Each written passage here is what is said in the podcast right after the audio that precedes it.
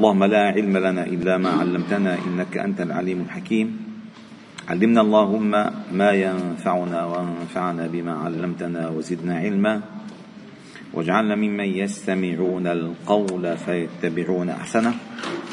وأدخلنا برحمتك في عبادك الصالحين. ربنا اشرح لنا صدورنا ويسر لنا أمورنا. واحلل عقد ألسنتنا ليفقه الناس قولنا. ربنا آتنا في الدنيا حسنة وفي الآخرة حسنة وقنا عذاب النار. ربنا لا تزغ قلوبنا بعد إذ هديتنا وهب لنا من لدنك رحمة. إنك أنت الوهاب. ربنا آمنا بما أنزلت واتبعنا الرسول فاكتبنا مع الشاهدين. وبعد أيها الأحباب الكرام فلا نزال معكم في قراءة هذا الكتاب المبارك الموسوم بالشفاء بتعريف حقوق المصطفى صلى الله عليه وسلم. وهذا مجلسنا الواحد والخمسون من قراءة هذا الكتاب. ووصلنا إلى قوله رحمه الله تعالى الإمام القاضي عياض أبو الفضل فصل في حكم زيارة قبره عليه السلام وفضيلة من زاره وسلم عليه وكيف يسلم ويدعو له. وكيف يصلي أو يسلم ويدعو له. وهذا باب يعني حساس. بدكم تسمعوه بهدوء.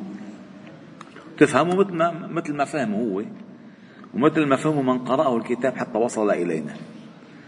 هو شو مشكلة الفهم؟ مشكلة الفهم؟ الخلفية المسبقة على الحكم. هذه مشكلة الفهم. فمثلا بيجي شيخ مثلا بيشوفوا هو عم يحكي شايفه قبل هلأ أنا عم يصلي كان جامع فلان وعم يسلم على فلان. خلص حكم عليه من غير ما يسمع منه. حكم عليه. في مواضيع مواضيع خاصة ما دام ذكرت آه لا شو؟ قبوريون؟ غير انحكم على الموضوع. اسمعوا. اسمعوا واو. يعني اهدأوا قبل أن تحكموا على الناس. الحكم ما بالتسرع. ما تقطشوا الحديث. هذا هون ذاك هون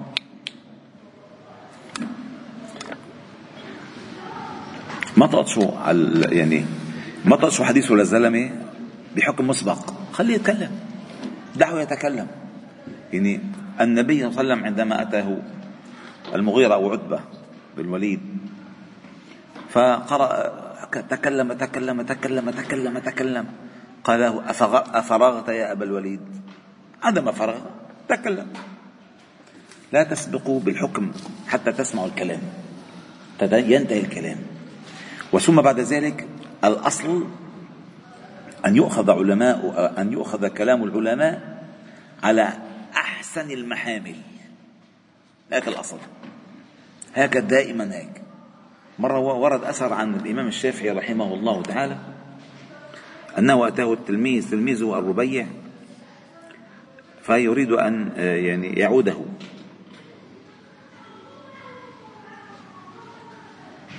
وكان مريضا كان مريضا. فعندما دخل عليه قال له التلميذ أسأل الله تعالى أن يشفيك. الشافعي. مريض. فقال الشافعي اللهم بقلبه لا بلسانه. اللهم بقلبه. لأن أكيد ما قصد. لك سكروا الأخوات النساء سكروا الباب هونيك هو عم عم يختلفوا على طبخة بكرة.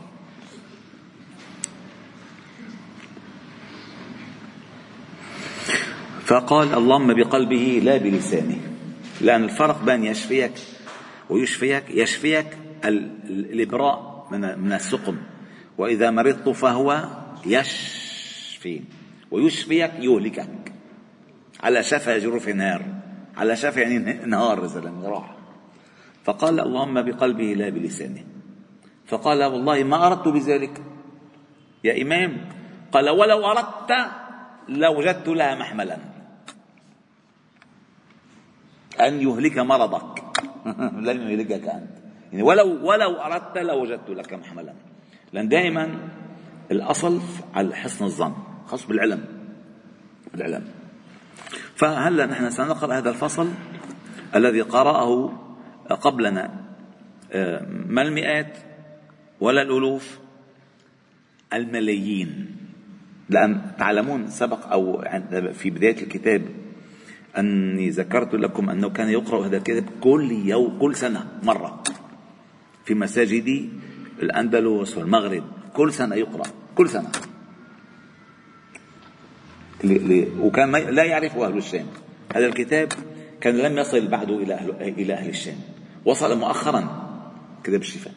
فالمهم فقال قال في حكم زيارة قبره عليه السلام وفضيلة من زاره وسلم عليه وكيف يسلم ويدعو له. وستلاحظون كم هو أديب. كم الإمام أبو الفضل كم هو من الأدباء الأديب أريب أديب أريب لطيف ظريف خفيف نظيف. قال وزيارة قبره عليه السلام سنة من سنن المسلمين مجمع عليها وفضيلة مرغب فيها. روي عن ابن عمر رضي الله عنه قال حدثنا القاضي أبو علي أي روي ذلك عن عن ابن عمر. الآن أسهر ثاني قال حدثنا القاضي أبو علي حدثنا قال حدثنا أبو الفضل ابن خيرون قال حدثنا الحسن بن جعفر قال حدثنا أبو الحسن علي بن عمر الدار قطني قال حدثنا القاضي المحاملي قال حدثنا محمد بن عبد الرزاق قال حدثنا موسى بن هلال عن عبد الله بن عمر عن نافع عن ابن عمر رضي الله عنهما أنه قال قال النبي صلى الله عليه وسلم من زار قبري وجبت له شفاعتي. هذا حديث أكيد هو في ضعف الحديث مع أنه هو السلسلة الذهبية تبعته ولكن في ضعف سنده في ضعف. قال وعن أنس بن مالك رضي الله عنه أنه قال قال النبي صلى الله عليه وسلم من زارني في المدينة محتسبا كان في جواري وكنت له شفيعا يوم القيامة. هلا عندما ينتهي الفصل ستجدون أن الإنسان كيف ما لازم يتسرع انتبه على كل خطوته. وفي حديث آخر قال من زارني بعد موتي فكأنما زارني في حياتي. وكره شوف هلا بلش العلم قال وكره مالك أن يقال زرنا قبر النبي صلى الله عليه وسلم. ستعرفون لماذا؟ وقد اختلف في معنى ذلك فقيل كراهة الإسم لما ورد من قوله عليه السلام لعن الله زوارات القبور. مشان ما يكون في شبهة إنه أنت قبر عم زي قبر؟ لا لا ما عم زي قبر. ما قبر. لا يقال ذكر زرت النبي ذهبت لزيارة النبي في مسجده صلى الله عليه وسلم. وهذا يرده قوله نهيتكم عن زيارة القبور فزوروها. وقوله من زار قبري. فقد أطلق اسم الزيارة يعني هو كان يقول أنه الإمام مالك كان وجه يعني متشدد بالموضوع. لأن زيارة القبر من السنة. وإذا هو كره ذلك ستعلمون ستعلمون لماذا سلك هذه المسالك؟ الإمام مالك وقيل إن ذلك لما قيل إن الزائر أفضل من المزور. وهذا أيضا ليس بشيء. إذ ليس كل زائر بهذه الصفة وليس عموما لأن عادة أنه اللي بينزار هو الفضل. ما هيك قالوا بيزوروا فقال وهذا أيضا ليس بشيء إذ ليس كل زائر بهذه الصفة وليس عموما وقد في أهل الجنة زيارتهم لربهم. إن أفضل أكيد لا. ولم يمنع هذا اللفظ في حقه تعالى. وقال أبو عمران رحمه الله إنما اسمعوا إنما كره مالك أن يقال طواف الزيارة وزرنا قبر النبي صلى الله عليه وسلم لاستعمال الناس ذلك بينهم بعضهم لبعض. فكره تسوية النبي صلى الله عليه وسلم مع الناس بهذا اللفظ وأحب أن يخص بأن يقال سلمنا على النبي صلى الله عليه وسلم. رحنا نسلم وين رايحين على السلام. لذلك قال بالمدينة السلام عليه. باب السلام أي السلام عليه. سنسلم عليه. شرف لنا أن نسلم عليه. صلوا عليه وسلموا تسليما فنسلم عليه. ما ادركناه في حياته؟ فلنسلم عليه بمماته بعد مماته. فإذا هذا السلام فنحن نزور المدينة لنسلم على النبي صلى الله عليه وسلم. وين رحت وسلمت اليوم سلمنا اليوم. لذلك كره الإمام مالك زرنا قبر النبي. وقال وأيضا فإن الزيارة مباحة بين الناس وواجب شد الرحال إلى قبر سلم. يريد بالوجوب هنا وجوب وجوب ندب وترغيب وتأكيد لا وجوب فرض ليس فرضا. ولم يقل أحد أنه فرض أبدا. والأولى عندي قال من المتكلم الآن القاضي عياض. القاضي عياض. قال والأولى عندي أنه منعه وكراهة مالك له لإضافته إلى قبر النبي صلى الله عليه وسلم وأنه لو قال زرنا النبي لم يكرهه. لم يكرهه لقول وسلم اللهم لا تجعل قبري وثنا يعبد بعدي. اشتد غضب الله على قوم اتخذوا قبور أنبيائهم مساجد. حتى مشان ينشر اللفظ مشان ما ما يجي أي شبهة. نحن ما زرنا القبر زرنا النبي صلى الله عليه وسلم. صلى الله عليه وسلم. فحمل فحمى إضافة لهذا اللفظ إلى القبر والتشبه بفعل أولئك قطعا للذريعة وحسما للباب. وهذا يعني أجمل توجيه للمسألة. هذا أجمل توجيه للمسألة. وقال إسحاق والله أعلم. وقال إسحاق بن إبراهيم الفقيه ومما لم يزل من شأن من حج المرور بالمدينة. يعني كل بده يحج بالعادة بمر على المدينة. والقصد إلى الصلاة في عليه وسلم والتبرك برؤية روضته ومنبره وقبره ومجلسه وملامس يده ومواطئ قدميه. والعمود الذي كان يستند إليه وينزل جبريل بالوحي فيه عليه وبمن عمره وقصده من الصحابة وأمة المسلمين والاعتبار بذلك كله. هذا مما اعتاد عليه الناس ولا يعاب عليهم ذلك أبدا إذ أن هنالك أسس الدين. والمسجد النبوي الآن هو المدينة الطيبة هو هو بيوت الصحابة كلها. الصحابة كان هيك كان بيته امتد المسجد المسجد المسجد حتى صار كل المدينة. لذلك حائط المسجد بعده البقيع والبقيع خارج المدينة. فهذا المسجد كان كله بيوت النبي صلى الله عليه وسلم بيوت الصحابة الكرام. يعني هنا كان بدأ الإسلام ينتشر فخلده الله تعالى مسجدا. شرفهم به. وقال ابن أبو فديك قال سمعت بعض من أدركت يقول بلغنا أنه من وقف عند قبر النبي صلى الله عليه وسلم فتل هذه الآية إن الله وملائكته يصلون على النبي. يا أيها الذين آمنوا صلوا عليه وسلموا تسليما ثم قال صلى الله عليك يا محمد من يقول وسبعين مرة ناداه ملك صلى الله عليك يا فلان ولم تسقط له حاجة. وهذا أثر أنه بلغنا. بلغنا ما بنعرف فلا يعتد. إنه لا يقال هذا حديث نبوي لا.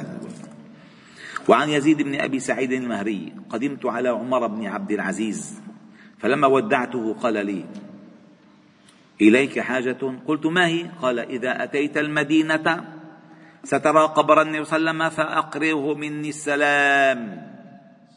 صلى الله عليه وسلم. وقال غيره وكان يبرد إليه البريد من الشام هذه اللي, اللي وصاه. وقال بعضهم رأيت أنس بن, ابن مالك أتى قبر النبي صلى الله عليه وسلم فوقف فرفع يديه. حتى ظننت أنه افتتح الصلاة أنه بده بده يصلي فسلم عليه وسلم ثم انصرف. سلم عليه ثم انصرف. وقال مالك في رواية ابن وهب في الرجل إذا سلم على النبي صلى الله عليه وسلم ودعا يقف ووجهه إلى القبر الشريف لا إلى القبلة ويدنو ويسلم ولا يمس القبر بيده.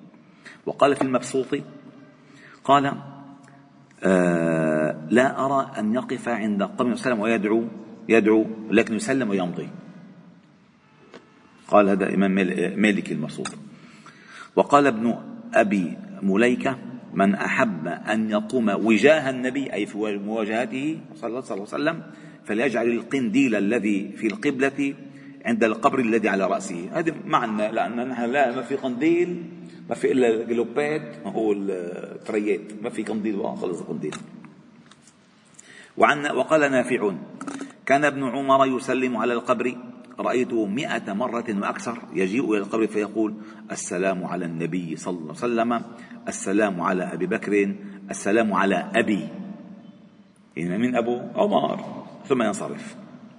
ورؤي ابن عمر تعرفوا ابن عمر عاش تعرفوا ده 93 سنة أو 94 في الرواية عمر. ورؤي ابن عمر واضعا يده على مقعد النبي صلى الله عليه وسلم من المنبر ثم وضعها على وجهه. الله الله صلى الله عليه وسلم.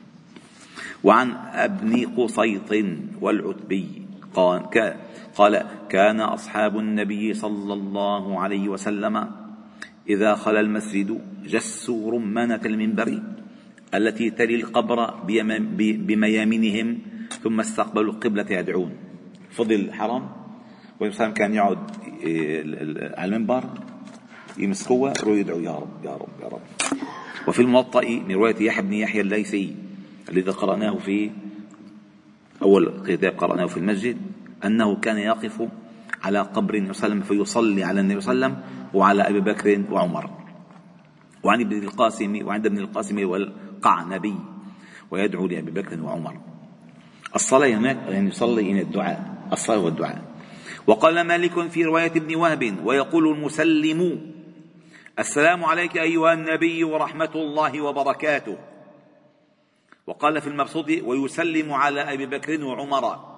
وقال القاضي أبو الوليد الباجي وعندي أنه يدعو للنبي صلى الله عليه وسلم بلفظ الصلاة ولبكر بكر وعمر كما في الحديث ابن عمر في الخلاف أي يسلم يعني بالصلاة يدعو. وقال ابن حبيب ويقول إذا دخل المسجد مجد النبي صلى الله عليه وسلم بسم الله وسلام على رسول الله عليه السلام. السلام علينا من ربنا وصلى الله وملائكته على محمد. اللهم اغفر لي ذنوبي وافتح لي أبواب رحمتك وجنتك واحفظني من الشيطان الرجيم. ثم ثم اقصد إلى الروضة وهي ما بين القبر والمنبر فركع فيها ركعتين. قبل وقوفك بالقبر تحمد الله تعالى فيهما وتسأله تمام ما خرجت إليه والعون منه. ثم وإن كانت ركعتان في غير روضة في الروضة أجزأتك وفي الروضة أفضل. وقد قال عليه السلام ما بين بيتي ومنبري روضة من رياض الجنة. الله الله. ومنبري على ترعة من ترع الجنة. وقد وجهت لكم سابقا معنى الحديث. لأن ليش بين بيت؟ هون الإسلام هون فرخ الإسلام. طالع من بيته يعلم وصل على المنبر خطب نزل على المنبر علم راح على بيته كذا. هالمنطقة هي هنا رسمت الجنة. يعني ما بتسمعوا عادة بتسمعوا بيت على الخريطة هون الخريطة. هون أسست الخريطة الأساسية. فهنا تأسس الإسلام. هنا. فقال ومنبري على ترعة من ترع الجنة. يعني المنبر هو الحق. هو أن يقول الحق من على المنبر. ثم تقف بالقبر متواضعا متوقرا فتصلي عليه. وتثني بما يحضرك. يعني ما في شيء مسنون مئة في المئة بما يحضرك. المهم أن تصلي وتسلم عليه. ثم تسمع بما يحضرك. يا رسول قد بلغت الرسالة وأديت الأمانة ونصحت الأمة. قل له بس بأدب ووقار. ما يوطنيك في لا لا أدب لا ترفعوا أصواتكم. قال وتسلم على أبي بكر وعمر وتدعو لهما. وأكثر من الصلاة في النبي صلى الله عليه وسلم بالليل والنهار ولا تدع أن تأتي مسجد قباء وقبور الشهداء أي شهداء أحد. وقال مالك في كتاب محمد ويسلم على النبي صلى الله عليه وسلم إذا دخل وخرج يعني في المدينة وفيما بين ذلك. وقال محمد وإذا خرج جعل آخر عهده الوقوف بالقبر وكذلك من خرج مسافرا. وروى ابن وهب عن فاطمة بنت النبي صلى الله عليه وسلم وعليه السلام عن النبي صلى الله عليه وسلم أنه, قال إذا دخلت المسجد فصل على النبي صلى الله عليه وسلم وقل اللهم اغفر لي ذنوبي وافتح لي أبواب رحمتك. وإذا خرجت فصل على النبي صلى الله عليه وسلم وقل اللهم اغفر لي ذنوبي وافتح لي أبواب فضلك. وفي رواية أخرى قال فليسلم مكان فليصلي فيه. ويقول إذا خرج اللهم إني أسألك من فضلك. وفي أخرى اللهم احفظني من الشيطان الرجيم. وعن محمد بن سيرين قال كان الناس يقولون إذا دخلوا المسجد صلى الله وملائكته على محمد السلام عليك أيها النبي ورحمة الله وبركاته. بسم الله دخلنا وبسم الله خرجنا وعلى الله توكلنا. وكان يقول إذا خرج مثل ذلك. وعن فاطمة أيضا قالت كان النبي صلى الله عليه وسلم إذا دخل المسجد قال صلى الله على محمد وسلم. ثم ذكر مثل حديث فاطمة قبل هذا. وفي رواية قال حمد الله وسمى وصلى عليه وسلم وذكر مثله. وفي رواية قال بسم الله والسلام على رسول الله صلى الله عليه وسلم. وعن غيرها قال كان النبي صلى الله عليه وسلم إذا دخل المسجد قال اللهم افتح لي أبواب رحمتك ويسر لي أبواب رزقك. آمين. وعن أبي هريرة قال إذا دخل أحدكم المسجد فليصلي عليه وسلم وليقل اللهم افتح لي أبواب إلى آخر الحديث. وقال مالك في المبسوط وليس يلزم. انتبهوا هلا هون بده يبلش بالفقه فقه هلا الآن. قال وليس يلزم. أنتم بتعرفوا الإمام مالك قد أخذ وقت حتى ألفوا الموطا ثلاث سنين ولا أربع سنين مين بيعرف؟ أربعين سنة. أربعين سنة أخذ الموطا فقال في من من جملة رواياته كان يأتوه الطلاب دائما لن أقرأ كثيرا جدا جدا. قال ألفناه في أربعين سنة ويقرأه علينا في أربعين يوم. ويقرأ علينا في أربعين يوم. أربعين سنة عم ألف فيه؟ ويقرأ علينا في أربعين يوم. أربعين سنة. صحيح آه، فتح الباري 24 سنة ربع قرن. ومعروف ابن حجر العسقلاني هو كان آه، يعني مدرسة مدرسة بمعنى, بمعنى كان مركز أبحاث. لأن لا يمكن لو لم تفهم قضية ابن حجر العسقلاني وعندك عقل حقيقي وأنت تقرأ في كتاب فتح الباري لا يمكن إلا وأن تقول هناك فريق عمل معه وهو ذكر ذلك. هو ألفه وتلامذته. ألفه وفريق عمله عنده فريق عمل كبير. تحقيق لأن كتاب محقق. ما فيك تحقق ما فيك تحقق فتح الباري. لا هو محقق. ذاكر كل شيء بالضبط. فتح الباري آية من آيات الله. وبداية المرجد الأول مدرسة في الحديث مدرسة. شو 24 سنة عم ألف فيه 24 سنة. فقال وقال مالك في المبسوط وليس يلزم من دخل المسجد وخرج منه من أهل المدينة الوقوف بالقبر وإنما ذلك للغرباء أي ليسوا من أهل المدينة. ليش؟ مشان ما يكون أنه عودة القبر رايحين وجايين رايحين لا بس الغرباء لا حيشوفوا مرة بالراحة ومرة بالجاية. أما أهل المدينة كل مرة بيتركوا المجال لغيرهم. وقال فيه أيضا لا بأس لمن قدم من سفر وإن كان من أهل المدينة وإن كان من أهل المدينة. أو خرج إلى سفر أن يقف على قوم وسلم ويصلي عليه ويدعو له لأبي أو عمر لا شو مسافر رايح. أو جاء من سفر فبيسلم عليه صلى الله عليه وسلم. فقيل له فإن ناسا من أهل المدينة لا يقدمون من سفر ولا يريدونه. يفعلون ذلك في اليوم مرة أو أكثر ربما وقفوا الجمعة أو في الأيام المرة والمرتين. أو أكثر عند القبر فيسلموا عليه ويدعون ساعة. فقال لم يبلغني هذا عن أحد من أهل الفقه ببلدنا. هو إمام أهل المدينة. وتركه واسع ولا يصلح آخر هذه الأمة إلا ما أصلح أولها. ولم يبلغني عن أول هذه الأمة وصدرها أنهم كانوا يفعلون ذلك بس لما كان يسافر أحد الصحابة الكرام يرجع يجي يبلش بين صلى الله عليه أما ابن أدين ما عملوها وحديث بلال المعروف.